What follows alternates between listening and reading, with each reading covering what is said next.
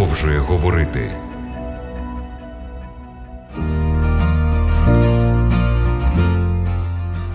Успіх в шлюбі залежить не стільки від посвячення подружжя одне одному, скільки від їхнього посвячення шлюбу, тому незмінному інституту, в який вони вступили по взаємній згоді. Сьогодні в програмі Біблія продовжує говорити. Ми дізнаємося про те, що необхідно зробити, щоб ваш шлюб був стійким, незмінним в цьому перемінному світі. Біблія говорить про шлюб як про інститут, який необхідно поважати понад усе. Посланні до євреїв в 13 розділі написано: нехай буде в усіх чесний шлюб та ложе непорочне, а блудників та перелюбників судитиме Бог. Чесний це переклад грецького слова тімос, яке означає також вагомий, цінний, почесний, шанобливий, улюблений і дорогоцінний. Вислів в усіх говорить про те, що винятків немає, тому кожному слід цінувати шлюб поважати і віддавати йому найвищу пошану завжди і усьому.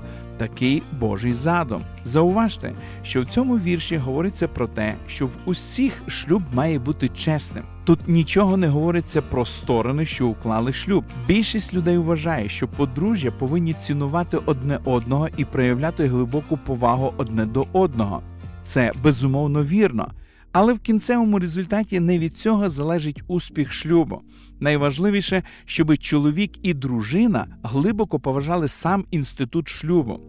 Давайте подивимося правді в очі. Ніхто з нас не може бути хорошим увесь час. Трапляється, що ми говоримо щось з ненавистю або робимо щось неправильно, і цим самим спричиняємо своєму чоловікові або своїй дружині біль і змушуємо і змушуємо його або її сердитись. Як би там не було, повага, пошана до нашого шлюбу проведе нас через такі важкі ситуації, коли хтось з нас веде себе не дуже добре і навряд чи заслуговує поваги.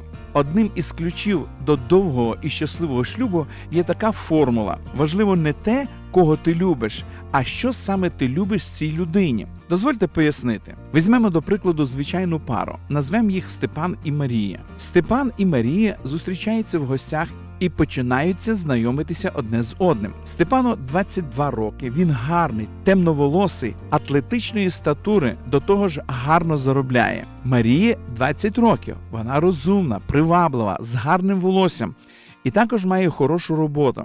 Сподобавшись один одному з першого погляду, Степан і Марія починають зустрічатися. Їхні взаємини продовжують розвиватися, і одного вечора Степан каже: Марія, я кохаю тебе. А Марія відповідає: Я також кохаю тебе, Степан. Оскільки Степан і Марія полюбили один одного, вони вирішують одружитися і починають підготовку до весілля. Степан і Марія щасливі в своєму коханні.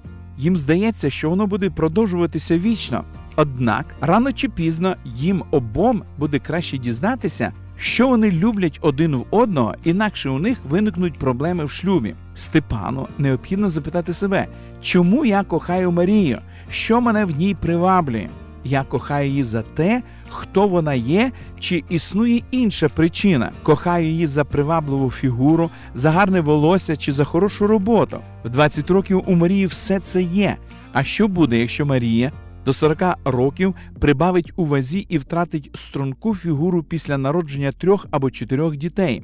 Що, якщо в неї більше не буде тієї хорошої роботи через те, що вона залишила її ради дітей? Якщо Степан любить саме це в 20-річній Марії, тоді що він буде відчувати по відношенню до неї, коли їй виповниться 40? Марії потрібно поставити собі такі ж запитання щодо Степана. 22 роки у Степана, можливо, є все. Про що мріяла Марія? Але що відбудеться, коли йому буде 42 і у нього почне випадати волосся? Що, якщо його статура стане не такою атлетичною, як була в молодості, через те, що він щодня протягом 20 років сидів в офісі. Що, якщо компанія, на яку він працював, збанкрутилася, і єдину роботу, яку він зможе знайти, буде місце підсобного робітника на будові з заробітною платою вдвічі менше, ніж та, яку він отримував раніше. Знати тільки те, кого ми кохаємо, недостатньо. Нам необхідно також знати, що саме ми любимо в цій людині. Нам необхідно знати, чому ми любимо нашого обранця. Це надзвичайно важливо для побудови щасливого і успішного шлюбу. Необхідно зауважити, що людина, з якою ви вступаєте в шлюб, це не та особа, з якою ви будете жити, а швидше початкова форма, тому що ця людина увесь час міняється. Сьогодні моя дружина уже не та жінка, з якою я одружився, так само як і я вже не той чоловік, за якого вона вийшла заміж. Ми обоє багато в чому змінились і продовжуємо мінятись кожен день. Якщо ми постійно змінюємось, будемо покладатись в питаннях підтримки шлюбу виключно один на одному, у нас виникнуть серйозні проблеми. Як би сильно ми не любили і не поважали один одного, цього недостатньо для побудови тривалих взаємин. Лише шанобливе ставлення до шлюбу як незмінному інституту допоможе принести стабільність в наші взаємини, що постійно змінюються. Якщо шлюб сам по собі потрібно цінувати і поважати навіть більше ніж подружжя, які вступили в нього. Що це означає на практиці? Для наочного прикладу порівняємо шлюб з роботою. Уявімо собі, що ми з вами працюємо в одній і тій же компанії. Компанія це свого роду інститут, і ми приєдналися до цього інституту завдяки роботі в ньому. Ми посвятили себе цьому інституту. Припустимо, що, врешті-решт, наші робочі місця опинилися поруч. Ми вибудовуємо порядні службові взаємини, і якийсь час все іде добре. Але через певний час між нами виникає гостра розбіжність з якогось приводу, і ми обмінюємося гострими висловлюваннями. Після чого ми обоє приймаємо рішення більше не розмовляти один з одним. Що відбувається далі? Чи звільняємося ми з роботи тільки тому, що посперечалися? Ні.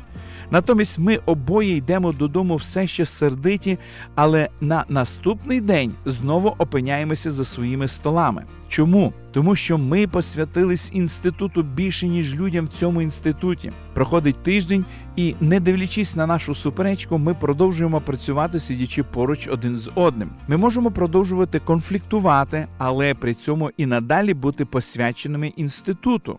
Ця істина є ключем до правильного розуміння шлюбу. Інститут шлюбу є більш важливим ніж наші особисті почуття. Будуть виникати ситуації, в яких ми можемо бути не єдині зі своїм чоловіком або ж зі своєю дружиною, але це не повинно впливати на наш шлюб.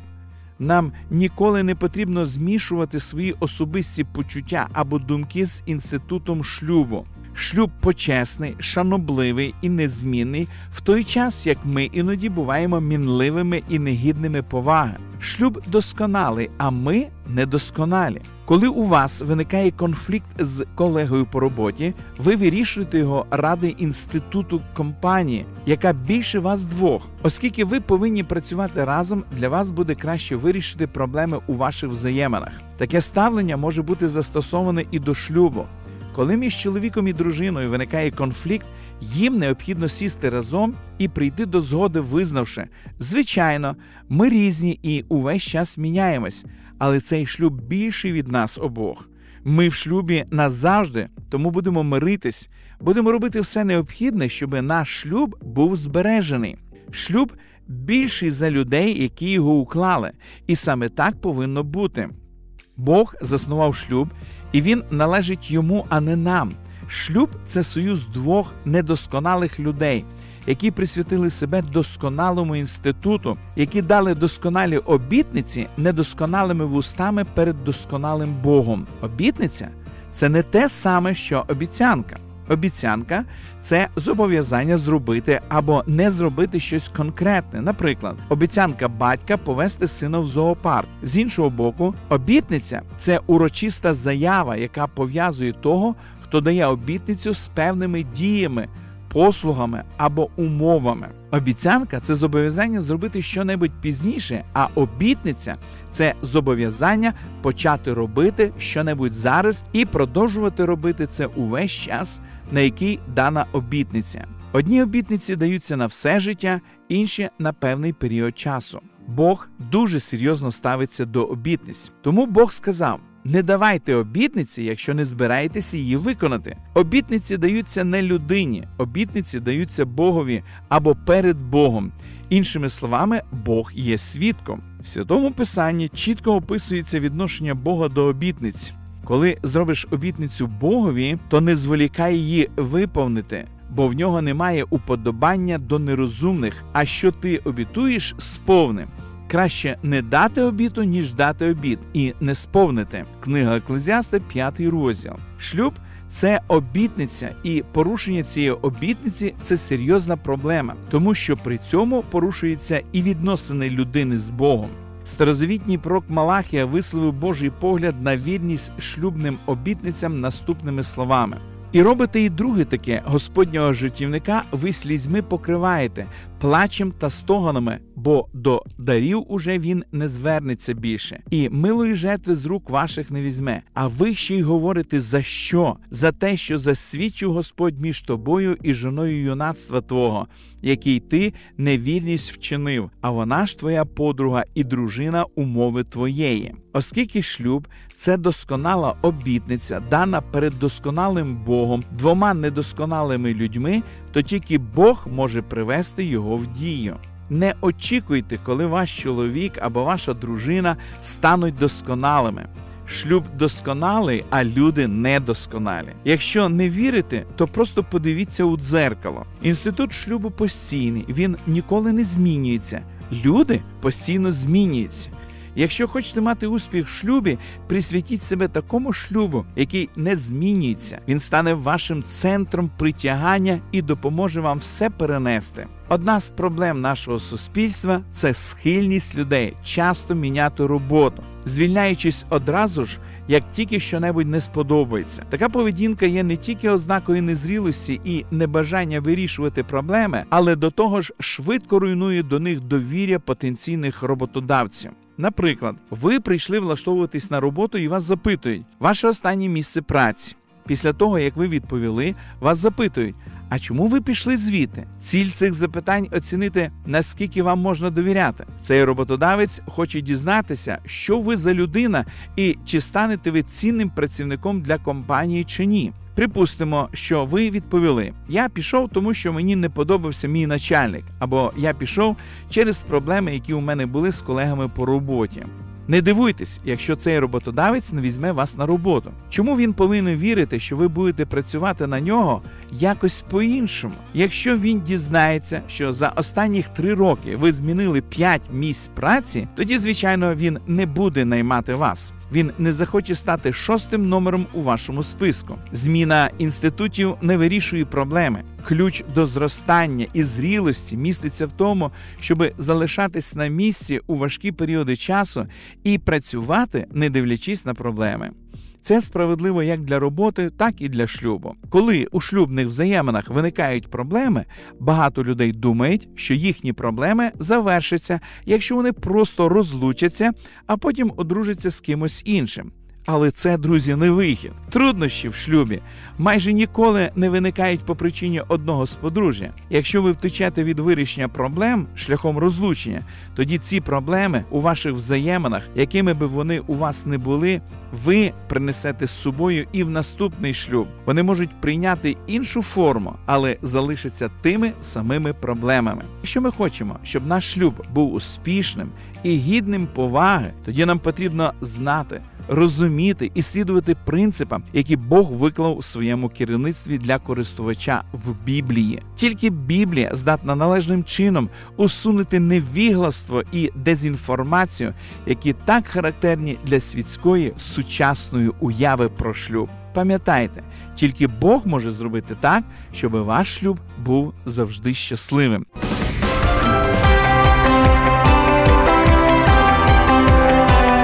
Лише світло, лише добро, лише надія. Радіо голос надії.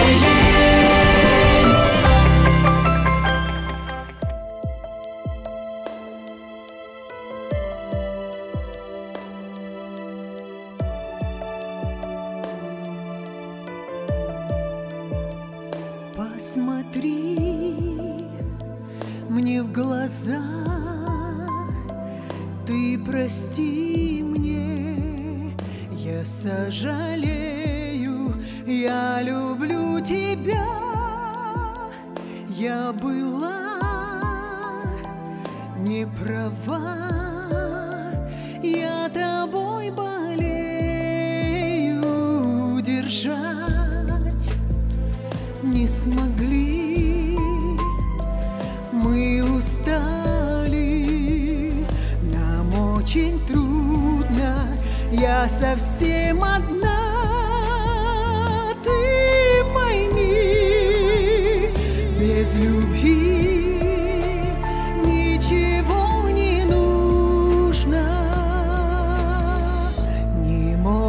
Жить в разлуке лебеди.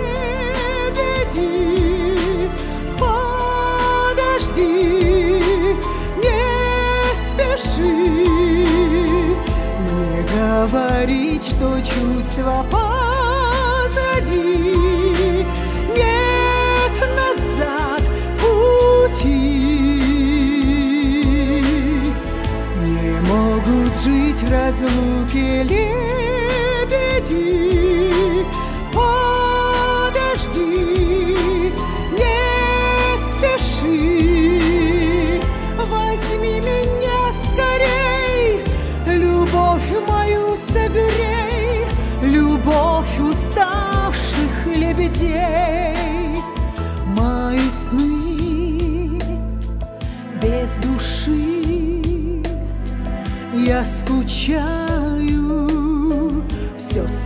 Сложно, на глазах дожди. Не молчи, позови, без любви мне больно, я прошу, уступи. Каждый день я сердце истязаю, иногда во сне приходи, забери, не ищи другую, не могут жить в разлуке лебеди.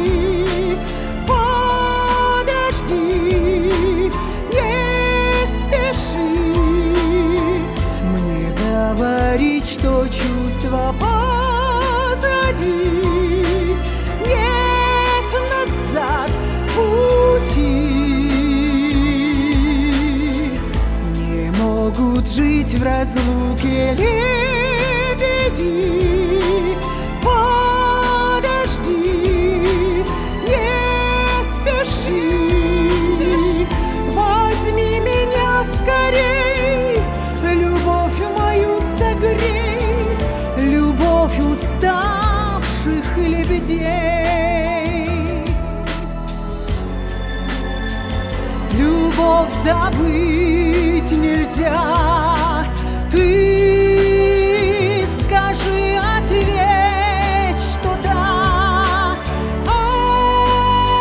Обними, согрей сильней.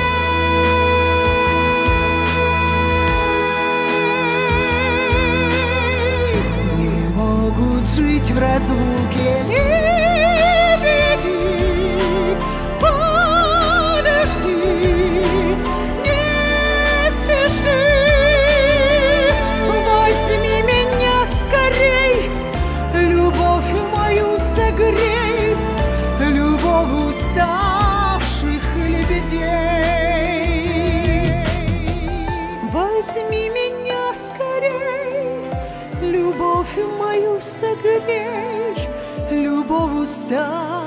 Лебедей.